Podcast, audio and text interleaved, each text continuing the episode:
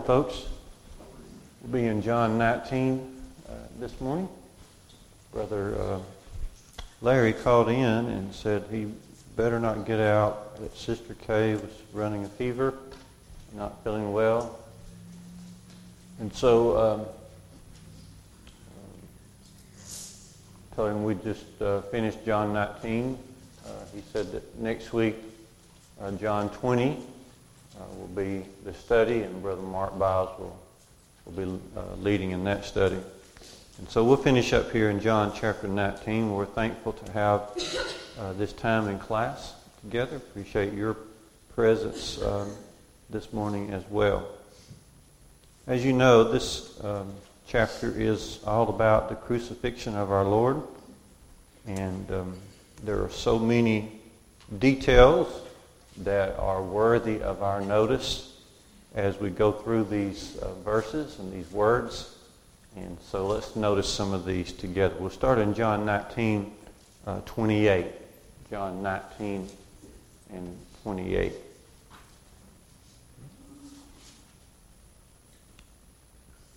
Let's read a couple of these together. After this, Jesus, knowing that all was now finished,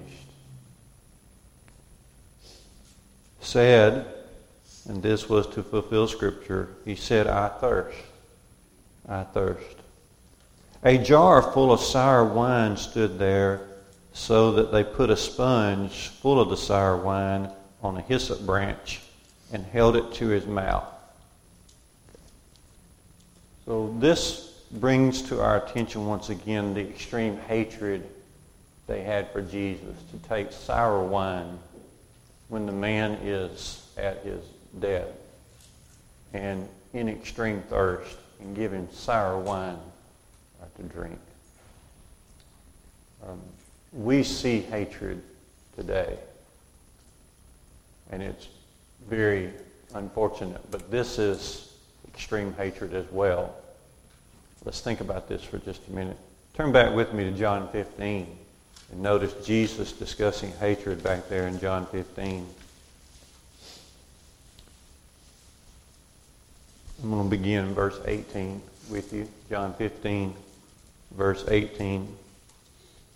The world, uh, the Lord says, John 8, uh, John 15, 18. If the world hates you, know that it has hated me before it hated you. If you were of the world, the world would love you as its own. But because you are not of the world, but I chose you but because you're not of the world, but I chose you out of the world, therefore the world hates you. Verse 20. Remember the word that I said to you a servant is not greater than his master. If they persecuted me, they will also persecute you. If they kept my word, they will also keep yours. But all these things they will do to you on account of my name, because they do not know him who sent me. If I had not come and spoken to them, they would not have been guilty of sin. But now they have no excuse for their sin. Whoever hates me hates my Father also. If I had not done among them the works that no one else did, they would not be guilty of sin. But now they have both uh, seen and hated both me and my Father. But the word that is written in their law must be fulfilled. They hated me without a cause. Notice that. They hated me without a cause. Now, this here in John 15, and also that which we just read in John 19, is a fulfillment from Old Testament. Let's run back there, Psalm number 69 in your Bibles. Run back there with me to Psalm 69. And notice how this hatred was um, prophesied.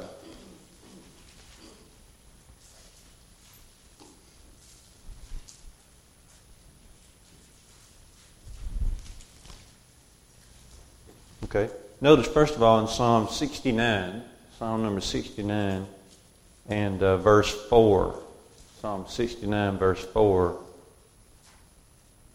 More in number than the hairs of my head are those who hate me without a cause.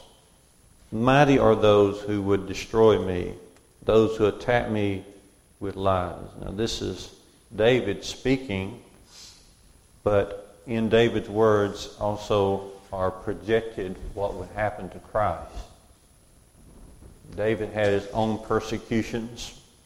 He was faithful to God, but this also projected what would happen to the Lord Jesus. They would hate him without a cause. Notice also here in Psalm 69, verse 21. Notice Psalm 69, verse 21. They gave me poison for food, and for my thirst they gave me sour wine to drink.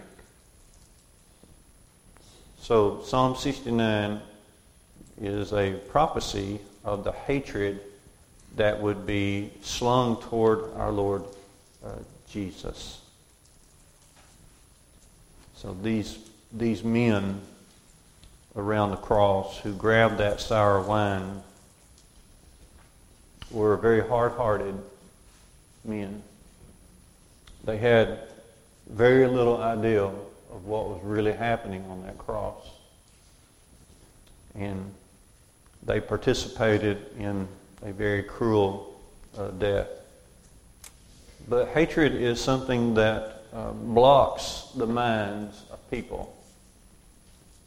hatred is the cause of why so many cannot uh, think sensibly today. So many uh, cannot bring themselves to consider God and His Word. It's because of the hatred that abides in their heart. Notice with me uh, quickly over to 1 John chapter 2, and then we'll move on. Look at 1 John 2 with me. In 1 John 2, verse 10, 1 John 2, 10, whoever loves his brother abides in the light, and in him there is no cause for stumbling. But watch out. That was verse 11. 1 John 2:11 But whoever hates his brother is in the darkness and walks in the darkness and does not know where he's going because the darkness has blinded his eyes. I believe that is a that's an appropriate description of what happens in the world and what's happening it seems like even in our own country increasingly uh, people have such a hatred for that which is uh, pure and true from Scripture that they cannot see their way. They, they can't possibly see their way uh, toward any uh, light at all. Okay. So, any other comments you'd like to make about the hatred that is being portrayed here toward uh, Jesus as he as he dies on the cross? So first, uh, back to John 19 now, 28 we notice, first of all, the hatred um, toward Jesus, but also notice the, the word on the, words of Jesus here, uh, the simple words, I thirst. I thirst. Now, how many sayings are there that Jesus said from the cross as he died on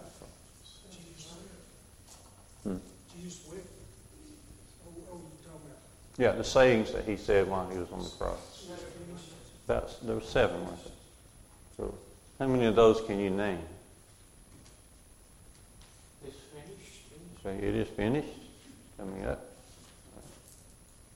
What else did Jesus say when he was on the cross? Behold thy son, behold thy mother. Say, I thirst. Today thou shalt be with me in paradise. Uh, someone said, Father, forgive me. Forgive them, for they don't know what to do. So, but here is another one of those powerful statements Jesus says on the cross I thirst. I thirst. This may bring to you several ideas about Jesus, but one, of course, is that he he came as a man. He took on flesh. John 1.14. Uh, the Word became flesh. Jesus was flesh. He, he, he felt, he, he experienced uh, the, the very things that we experience in life and the very weaknesses uh, of the flesh. He, he would grow tired, uh, and of course, he would, he would be thirsty. We remember when he came to um, the area of Samaria, we read about there in John 4, uh, that he thirsted and he asked drink of the lady at the well. And, um, and she, of course, um, they began a great conversation about eternal life there at the well. But uh, Jesus was both tired and thirsty there as he came uh, to that lady there in John 4. So we're reminded here of the humanity of Jesus. He was both the Son of Man and the Son of God. What are some things that Jesus did in his life that reminds you of his humanity? Just think. Okay, he wept. John 11:35. Uh, Jesus wept. Very human emotion. Wept over the the grief of Mary and Martha and the household of, of Lazarus. What about some other things that Jesus did while on earth that reminds you of humanity?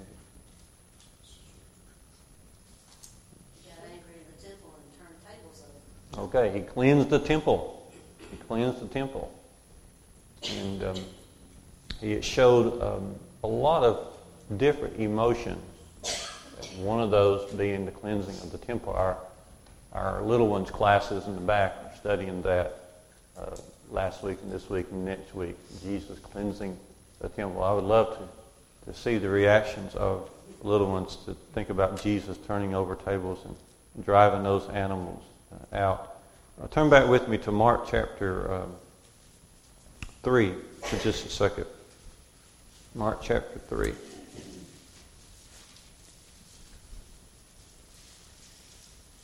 Remember this, Mark 3, the first few verses. Jesus enters the synagogue, and a man was there with a withered hand. And they watched Jesus to see whether he would heal him on the Sabbath so that they might be able to accuse him. And he said to the man with the withered hand, Come here. And he said to them, Is it lawful on the Sabbath to do good or to do harm, to save life or to kill? And they were silent. And he looked around at them with anger, being grieved at their hardness of heart. And he said to the man, Stretch out your hand. He stretched it out, and his hand was restored. And the Pharisees went out and immediately held counsel with the Herodians against him, how they might destroy him. Notice Jesus' emotional responses to this, this um, continuous uh, resistance to the truth, not just to him, but resisting God and the truth. So he looked on them with anger, but he would never let his anger drive him to sin but he did have that emotion. Then he was grieved. He was grieved in his heart because of their hardness of heart. Okay. So when we see here in John 19, 28, Jesus, of course, dying on the cross for our sins, he expresses this emotion, our thirst, and reminds us that he was indeed human as he was indeed divine. And he is human, and he is divine. And he prayed. He prayed. That is a, um, a human instinct to turn upward uh, when you are distressed, especially.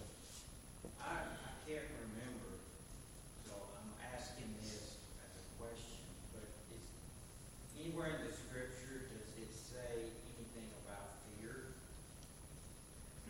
Okay. Jesus fearing? Yes.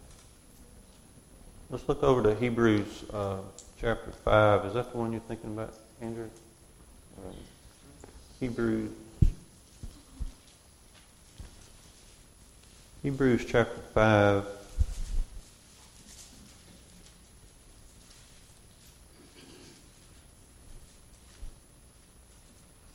If you look down to verse uh, 7, Hebrews 5 7, in the days of his flesh, Jesus offered up prayers and supplications with loud cries and tears to him who was able to save him from death, and he was heard because of his reverence. Okay. And some translations there have fear, but that would not be the, well, with the translation here with the ESV, the ESV is looking at that as Jesus' respect for the Father and not fear as in being afraid. So, but Hebrews 5 7 does bring out more of a range of the emotions that Jesus would experience. What about someone else? When,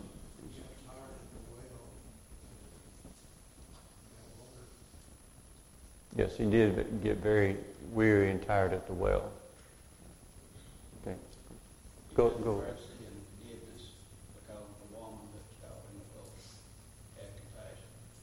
Okay, so that's another human trait. Uh, Nathan is bringing out from John 8 that Jesus showed uh, compassion and mercy toward the woman caught in adultery. He wanted his friends with him when he was at his lowest point.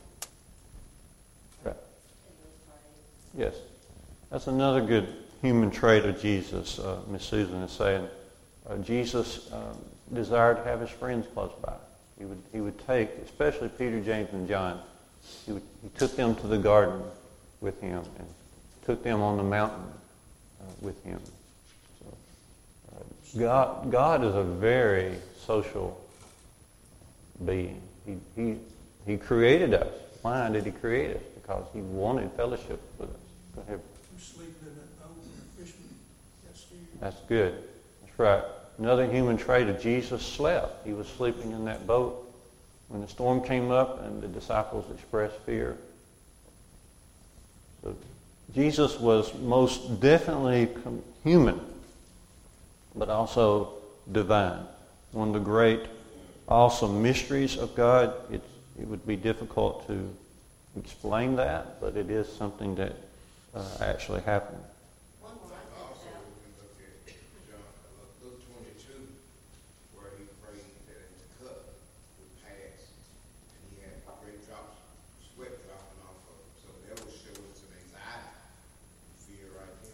Okay. So, same thing, very human trait Jesus shows there in Luke 22 in his prayer in the garden, where he asked that the cup might be removed from him.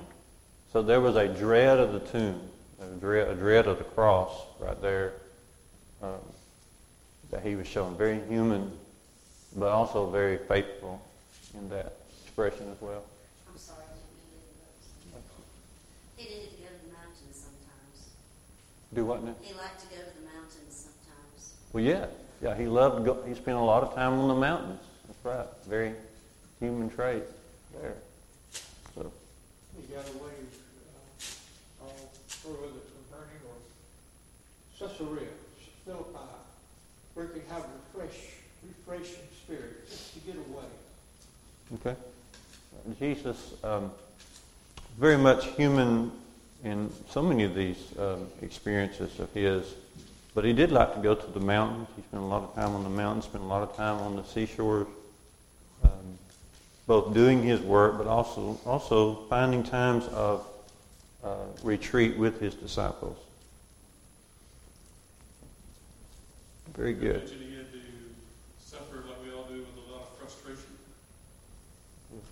teaching what he knew was right, fulfilling all the prophecies that were before him, and yet people still not believing him. Yes, I believe that is, Brent was saying that Jesus would experience uh, similar frustrations as, as other humans do, especially uh, like Christians who teach and, and, um, and persuade with the scripture, but uh, sometimes rejected. Jesus was often rejected as well. So he would have that similar experience of frustration, uh, probably more so than any of us, really. Um, John 1 uh, 10 and 11 says, He came unto His own, and His own received Him not. Well, that is true in so many ways. The world is His. He created us. He came here for our good, and then we didn't receive Him. Came into His own Jewish people, and they didn't receive Him. And even some of His own fleshly family for a while I did not believe on Him. He was tempted far more than we will ever be. Yep. He was, uh, the forty days and forty nights without food, and being shown everything that could be his if he just do what Satan said. Yes. He was tempted like we are. That's, and especially beyond us, it would seem there in, in his experience in the wilderness of Satan after having fasted those 40 days. Extreme temptation there. Well, that frustration, he really got frustrated with Peter. Yes. That's a good example of what, what Brother Brent was saying. When Peter came to him in, in Matthew 16 and said, Lord, none of this is going to happen to you. We're not going to let it happen to you. And Jesus had been speaking how he would have to go to Jerusalem and suffer and be killed and be resurrected on the third day. Peter said, Far be it, Lord, we're not going to let that happen to you. And then what did Jesus say to Peter? Get thee behind me, Satan. So definitely some frustration there with Peter. Love. No greater love. Yeah. than any life. Go back to his childhood, uh, when he got off from his parents. Yeah. They were searching for him. You know, didn't tell him where it was going to be, but Okay. Yeah, another human trait Jesus shows um, when uh, he, he got separated from his parents at, at age 12 there in Jerusalem at Passover time. Uh, tremendous uh, story there, but very much like a, a child in the sense that a child would not think to, to uh, alarm anybody that he might be doing something different. He just did it and then left his parents to find him. Okay. That's very good. So here Jesus is again, as he is dying on the cross, reminding us that he is the Son of Man and he is uh, the Son of God. All right. So moving on here, notice in John uh, 19, again, verse 30, Jesus says, It is finished. What is finished here? What is it that's finished?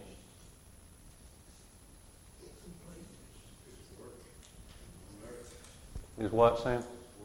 Okay, let's go with that first. His work on earth. Jesus talked a lot about that.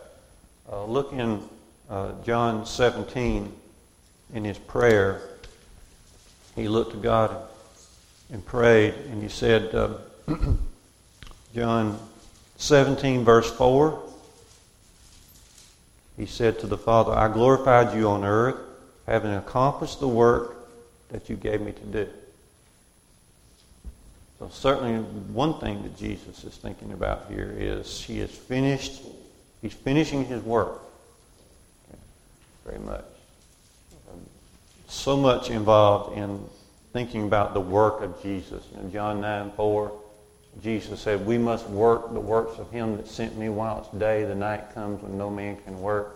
Jesus constantly had that thought of getting what he must get done as time presses on. He, he's finishing uh, the work that the Father gave him to do. That is something that we want to be able to say to the Father as we end our life here, whenever that happens, however that happens. We want to be able to say, like Jesus, Father, I have glorified your name on earth. I have finished the work that you gave me to do. Jesus was a great organizer of his time and how he used it in the time limit he had. It's a good thought. Mike, Mike was saying Jesus was very good at organizing his time, his, his life, knowing, you know, he often said, my hour has not yet come. He knew what was ahead of him. He pressed on. Uh, an amazing life. Because as he's pressing on, yet you find him spending so much time with people. We, we tend to think when I've got so much to do, I don't have time for people, but Jesus came here for people. It's amazing to watch him live and work. And he only lived a little over 30 years. So look at all that he did in just that short amount of time. And he didn't really start his public ministry until he was uh, about 30 years old. All right. So notice uh, the idea of finishing your work. Jesus finished his work. What else was being finished here uh, when Jesus said it is finished?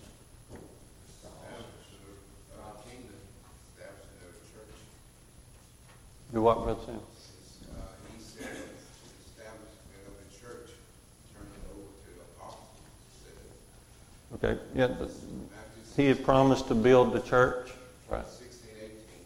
So he is he's continuing that process, certainly. Uh, but as many of you just said also, he's fulfilling the scripture, right? He's fulfilling the scripture. And he is finishing uh, that, his part of fulfilling uh, scripture, which was a huge, uh, huge part of it. Um, notice, uh, let's just look at a couple examples of that. Um, Look, look back here to Luke 24 for a minute. Luke 24, toward the last part of the chapter, as Jesus gives the Great Commission here in Luke 24. But notice in verse 44, Luke 24, 44, he said to them, These are my words that I spoke to you while I was still with you, that everything written about me in the law of Moses and the prophets and the Psalms must be fulfilled. Then he opened up their minds to understand the scriptures. And then he said to them, Thus it is written that the Christ should suffer and on the third day rise from the dead, and repentance and remission of sins be, should be proclaimed in his name to all nations, beginning from uh, Jerusalem. Notice also in Matthew chapter 5, Jesus' familiar statement in Matthew 5, around verse 17. when Jesus says, Do not think that I have come to abolish the law or the prophets. I have not come to abolish them, but to fulfill them. So this is part of the finishing work that Jesus is doing here on the cross. Now, there are many prophecies yet to be fulfilled after Jesus dies. Resurrection would be one of those. Ascension up on high would be some of that. And then, of course, the uh, church is going to be established on the day of Pentecost, and then other prophecies following that will be fulfilled uh, regarding the name of Jesus.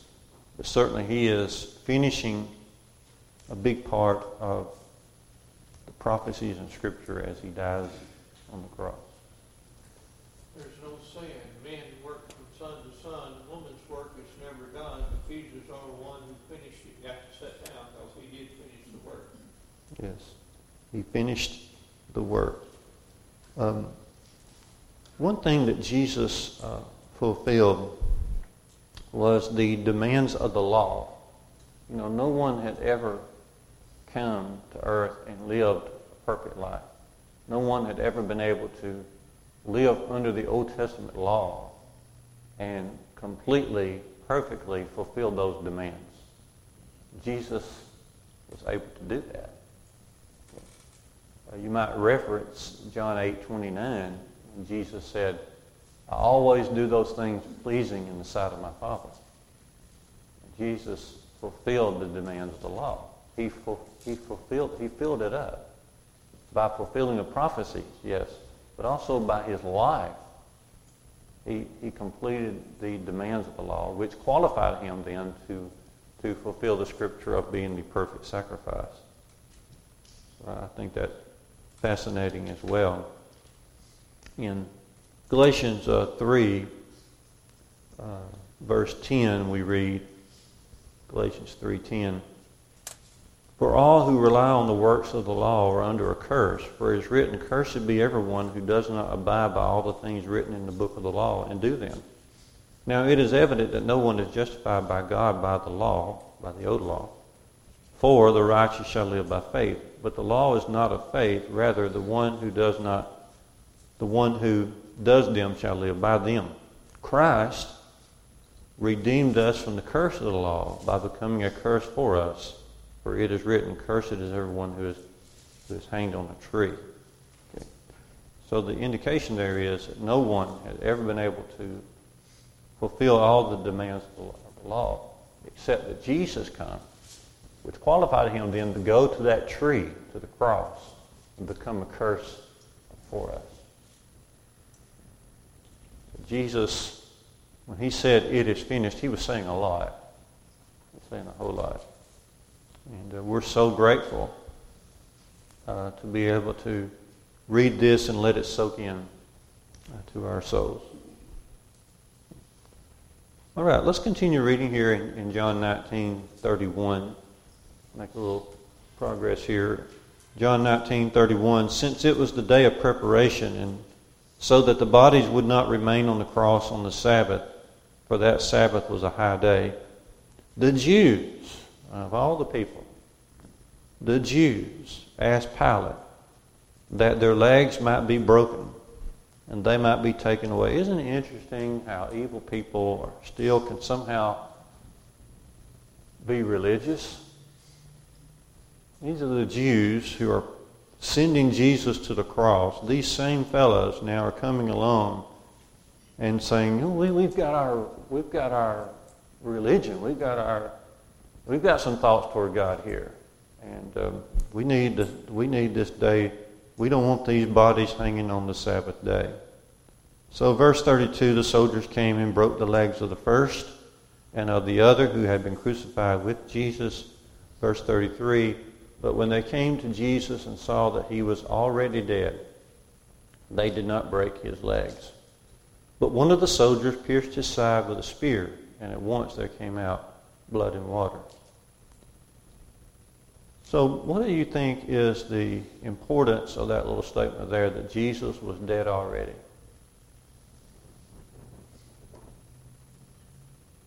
They didn't take his life from him. He said, I'll take my own life. And he died for us.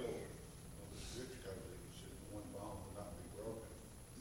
Him being dead, it wouldn't break. It does fulfill this, the Passover lamb scripture here. Okay. Go back um, to these earlier verses. Notice here in John 19:30 it says Jesus bowed his head and gave up his spirit. It's very true that they were not taking his life away from him. He was giving it up. You know, Galatians 1:4 he gave himself for our sins. Uh, John 10, 17, and 18. No man takes my life from me, Jesus said. I have power to lay it down. I have power to take it again. John 10, 17, 18. So definitely when Jesus dies here, it is he who is allowing this to happen. Notice it says he bowed his head. Okay. Think about the enormous blood loss that Jesus is already at by the time he says this. Think about the whipping that he got before they ever drug him out to, to Calvary's Hill. Think about, to think, think, how was he able to hold his head up in order to be able on his own to bow his head? That, that just sort of struck me. I, I don't know that, no. When you're sick, you can't. We've heard people say, I couldn't hold my head up. You know, here Jesus is, he determined that we would know when it was time to die. He held that head up, and then when it was time to die, he bowed his head, and he gave up his life. We need to remember Jesus is always in control here. He's allowing this uh, to happen to him. Up until this very time, he could call legions of angels. Yes. Uh, Nathan added in there that up to this very time, he could call legions, legions of angels to come and stop all of this. And, um, he is allowing himself uh, to, to die for our sins. This is how important it is for him to die for our sins. He not only just gave, he forgave. He forgave and gave in his last He gave and gave, and then he forgave. That's, that's a powerful thought uh, itself. Matthew's account says that, that he cried out with a loud voice, so it's not just, um, you're talking about him holding up his hand, he's yelling, uh, it is finished. Andrew saying that Matthew's account has Jesus crying out at his death uh, with a loud voice. Again, notice that he's able to, to have the strength to cry out. That, that uh, if he wanted to come back and live at this moment, he could, but he has allowed himself to be that sin offering for mankind. Exactly right. Now, it says that he was already dead. Critics of the resurrection of Jesus have sometimes said, well, he, he was just unconscious. But later they revived him. But the testimony of all involved here is that Jesus actually died.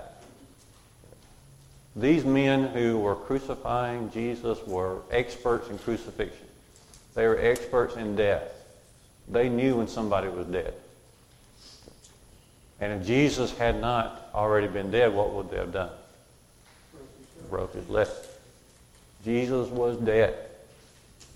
And he came back from life through the power of the Lord. This is testimony to the very song that Tim led us in here a little bit ago.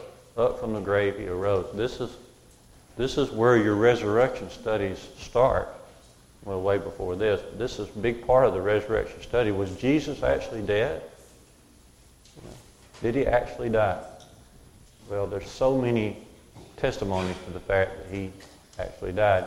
And if you continue to read here in John 19, you've got Joseph of Arimathea and Nicodemus, two upstanding men who were handling the burial of Jesus, knowing very well that he was absolutely uh, dead.